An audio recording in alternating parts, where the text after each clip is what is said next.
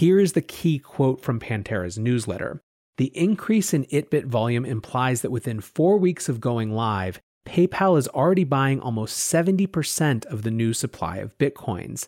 Together, PayPal and Cash App are already buying more than 100% of all newly issued Bitcoins. So, where would Cash App get their coins? That's where the finite supply inelasticity part comes in, at a higher price. Welcome back to The Breakdown with me, NLW. It's a daily podcast on macro, Bitcoin, and the big picture power shifts remaking our world. The Breakdown is sponsored by Crypto.com and Nexo.io and produced and distributed by Coindesk. What's going on, guys? It is Monday, November 23rd, and today we are talking about a Bitcoin shortage. PayPal and Cash App combined are buying more than 100% of newly issued Bitcoins. What does that mean? First, however, let's do the brief. First up on the brief today, a new positive vaccine trial, this time from AstraZeneca and the University of Oxford. This is the latest and third in a row positive vaccine trial.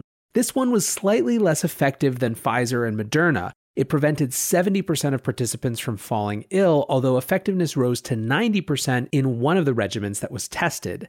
This trial was held in the UK and Brazil, and there is now a larger trial starting in the US. Before we get too focused on the actual numbers of prevented infections, however, it's important to note other benefits over the Pfizer and Moderna trials. This vaccine can be kept at regular refrigerator temperatures, whereas the mRNA tech of Pfizer and Moderna requires freezing. This means, of course, that AstraZeneca's could be easier to deploy around the world, especially in developing countries. It also makes it cheaper. Being able to have a solution that's viable for the whole world, of course, strikes me as super important. Now, interestingly, AstraZeneca was down 2.2% initially on the news, I guess because the trial results weren't as high as the 90 95% numbers of prevented infections that we heard from Pfizer and Moderna. Still, the Dow as a whole rose 100 points and the dollar hit a two and a half year low. Rodrigo Catril, a currency strategist at National Australia Bank, said the vaccine news is favoring the view of a sooner rather than later global economic recovery, with the USD losing its safe haven appeal along the way. This is a risk positive USD negative backdrop, especially with the Fed likely to remain ultra dovish for some time. Next up on the brief today interesting machinations in the China US tit for tat battle. There are going to be some weird times in this in between period between administrations. Trump administration officials are pushing during that period for new hardline measures against Beijing. So the Wall Street Journal puts it like this they're trying to build, quote, an informal alliance of Western nations to jointly retaliate when China uses trading power to coerce countries. This was inspired by China's economic pressure on Australia after that country called for an investigation on the origins of COVID 19. China restricted beef, barley, and wine imports from Australia and it seemed to many to be a signal or an attempt to signal to US allies, with Australia basically being made an example of. Said one senior official in the Trump administration China is trying to beat countries into submission by egregious economic coercion. The West needs to create a system of absorbing collectively the economic punishment from China's coercive diplomacy and offset the cost. So, under this quote unquote joint retaliation plan, the idea would be that if China does boycott and import the nations who are a part of this alliance would agree to purchase those goods that were going to be or theoretically allocated to China. Alternatively, the group could also try to put their own tariffs on China that would make up for the lost trade. Now, in addition to this move, according to Reuters, the Trump administration has also drafted a new list of 89 Chinese firms with alleged military ties. It wants to restrict them from buying a range of different US goods and technology. So, in question here is the definition of military end user, which is a designation that means US suppliers have to get specific licenses to sell commercially available things to them. In general, those applications are denied, and theoretically, it might no longer include simply armed services and national police, but anyone who contributes to the production or maintenance of military items, even if it's not their primary business. This could prevent the sale of everything from word processing to aircraft parts. The most surprising inclusion to many was COMAC, the Commercial Aircraft Corporation of China, which is spearheading Chinese efforts to compete with Boeing and Airbus. Comac has contracts with GE and Honeywell, so it shows just how integrated these players are into the existing corporate structure. And speaking of China, our third topic on the brief today is another lottery trial of China's digital currency. In October, Shenzhen held a trial that allowed residents to apply for a 200 yuan share of 10 million of the new DCEP, which is about $1.5 million worth in total. December 12th, there is a shopping festival known as Double 12 in China, and Suzhou will trial some new elements, including the digital yuan's offline feature, that allows smart devices to make transfers. I think it's worth keeping up on this digital currency as it's likely to be one of the biggest topics of discussion in the coming year. And before we know it, because of China's heavy push, it simply will be a fact of life there. This episode is brought to you by Crypto.com, the crypto super app that lets you buy, earn, and spend crypto all in one place and earn up to 8.5% per year on your Bitcoin. Download the Crypto.com app now to see the interest rates you could be earning on BTC and more than 20 other coins. Once in the app, you can apply for the Crypto.com metal card, which pays you up to 8% cash back instantly on all purchases. Reserve yours in the Crypto.com app today. Many investors want to be a part of the next bull run. Others seek to build their dream home, finally launch that startup, or fund their education. Try Nexo's instant crypto credit lines and borrow against any major cryptocurrency with no minimum or maximum withdrawal amounts, no fees whatsoever, no credit checks, and flexible repayment. Not to mention the APR starts at just 5.9%. Stay on top of your investment game with Nexo.io. And remember, it's your crypto, your credit, your choice. Get started at Nexo.io. let's shift to our main discussion a narrative shift, rising attention, and a potential shortage of Bitcoin. Bitcoin is back in mainstream media. It's back in the Wall Street Journal this morning. Bitcoin traders again near record, driven by a new group of buyers. Cryptocurrency attracts billionaires Paul Tudor Jones and Stanley Druckenmiller, plus momentum investors. Now, this article is a new narrative in perfect order. It talks about the fixed supply inflation resistance idea. It talks about mainstream platforms like PayPal and Cash App adding crypto support, adding Bitcoin support.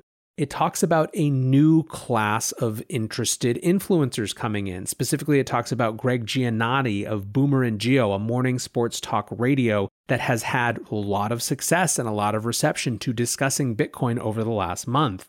But it also discusses an argument from Pantera's recent investor note that suggests there could be some pretty significant pressure on supply in the months to come. This is a quote from the Wall Street Journal article. Despite the recent growth, the Bitcoin market is tiny compared with other assets, which contributes to its volatility. Pantera estimates that trading volumes on PayPal and on Square's Cash App alone would exceed the amount of new Bitcoin being created daily. With hedge funds and other professionals also buying, supply will become even more constrained, according to Pantera Capital's Mr. Moorhead. The only way supply and demand equilibrates is at a higher price, he said. So we're going to come back to that in just a minute, but I want to point out a couple more bullish things first. One article that was getting some notice on Twitter is that Sean Lennon, the son of John Lennon and Yoko Ono, was on the Orange Pill podcast with Max and Stacy. If you haven't heard that podcast yet, go check it out. But, anyways, he said things like Bitcoin empowers people in a way they've never been empowered before. Quote, if they had gold, they would have to carry it in a sack and someone could steal that from them. In an ocean of destruction that was this year, I find Bitcoin to give me a kind of optimism, to be honest. Now, I pointed out on Twitter, although people were asking, and I think it's good to have skepticism of the sort of celebrityfication of Bitcoin people were asking, why should we care? And the only thing that I wanted to point out is that if you zoom back to the ICO boom, right, of 2017 and early 2018, when you had well known people getting involved in the space, it was not discussing self sovereignty and empowerment through Bitcoin. It wasn't talking about confiscation of assets and gold in a sack. It was shilling some ICO that they were the face of. This is a very different type of engagement and something that I find much, much more optimistic. But of course, the random celebrity here or there or musician doesn't make a difference the way that financial professionals do, and we had another one of them come up this weekend as well. Rick Rieder is the CIO of fixed income at BlackRock, which is an $8 trillion asset manager. and said that Bitcoin is here to stay, even going so far as to saying that it could take the place of gold to a large extent. Let's actually just listen to that clip because obviously he'll say it better than I can.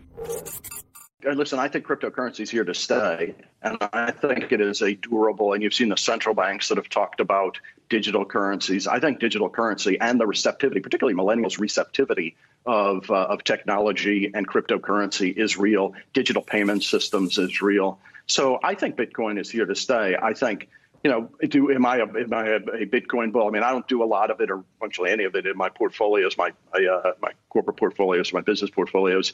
But do I think it is probably? I, you know, it's hard to say. Is it worth the price it's trading at today? But do I think it's a durable mechanism that that you know? Do I think will take the place of gold to a large extent? Yeah, I do because it's so much more functional than uh, than passing a bar of gold around.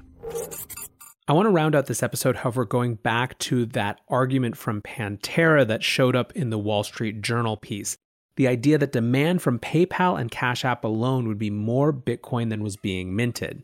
In Pantera's October newsletter, they discussed that after 30 months in operation, Square's Cash App was estimated to already be buying around 40% of all newly issued Bitcoin. Now, in this November newsletter, they talked about PayPal PayPal currently has something like 3x the number of global users as there are estimated Bitcoin holders. And to get a sense of how much demand there is for the PayPal offering, we can look at the infrastructure provider they're working with in Paxos. Paxos ItBit Exchange has had a very consistent trading volume looking back across the course of the year. That is until PayPal went live and volume exploded. Here is the key quote from Pantera's newsletter the increase in ItBit volume implies that within four weeks of going live, PayPal is already buying almost 70% of the new supply of Bitcoins. Together, PayPal and Cash App are already buying more than 100% of all newly issued Bitcoins. So, where would Cash App get their coins? That's where the finite supply inelasticity part comes in, at a higher price. So you have these two sources of retail buying that are new or newish on the market, creating a huge pull on supply. Put on top of this Grayscale's Bitcoin Trust, which has been growing like a weed. Put on top of this other hedge funds and other quiet financial actors who are also trying to accumulate. Put on top of this accumulation by any corporate treasuries who are seeing the Michael Saylor model and trying to get exposure. And keep in mind, it doesn't take many to have a huge impact when we're talking about such small relative numbers. All of this comes back to Vijay Boyapati's thesis from last week on this show that there are, in fact, very few Bitcoins available to institutional buyers under 20,000. Take it together, and it feels like an undeniable source of demand that is likely to keep pushing the price of Bitcoin up. This is not retail speculation. This is a simple supply and demand curve that is going to go in exactly one direction. Anyways, guys, I thought this was an interesting argument and certainly some notable numbers that were worth looking at in a little bit more depth. But for now, I appreciate you listening. I hope you're getting set for a great week. And until tomorrow, be safe and take care of each other. Peace.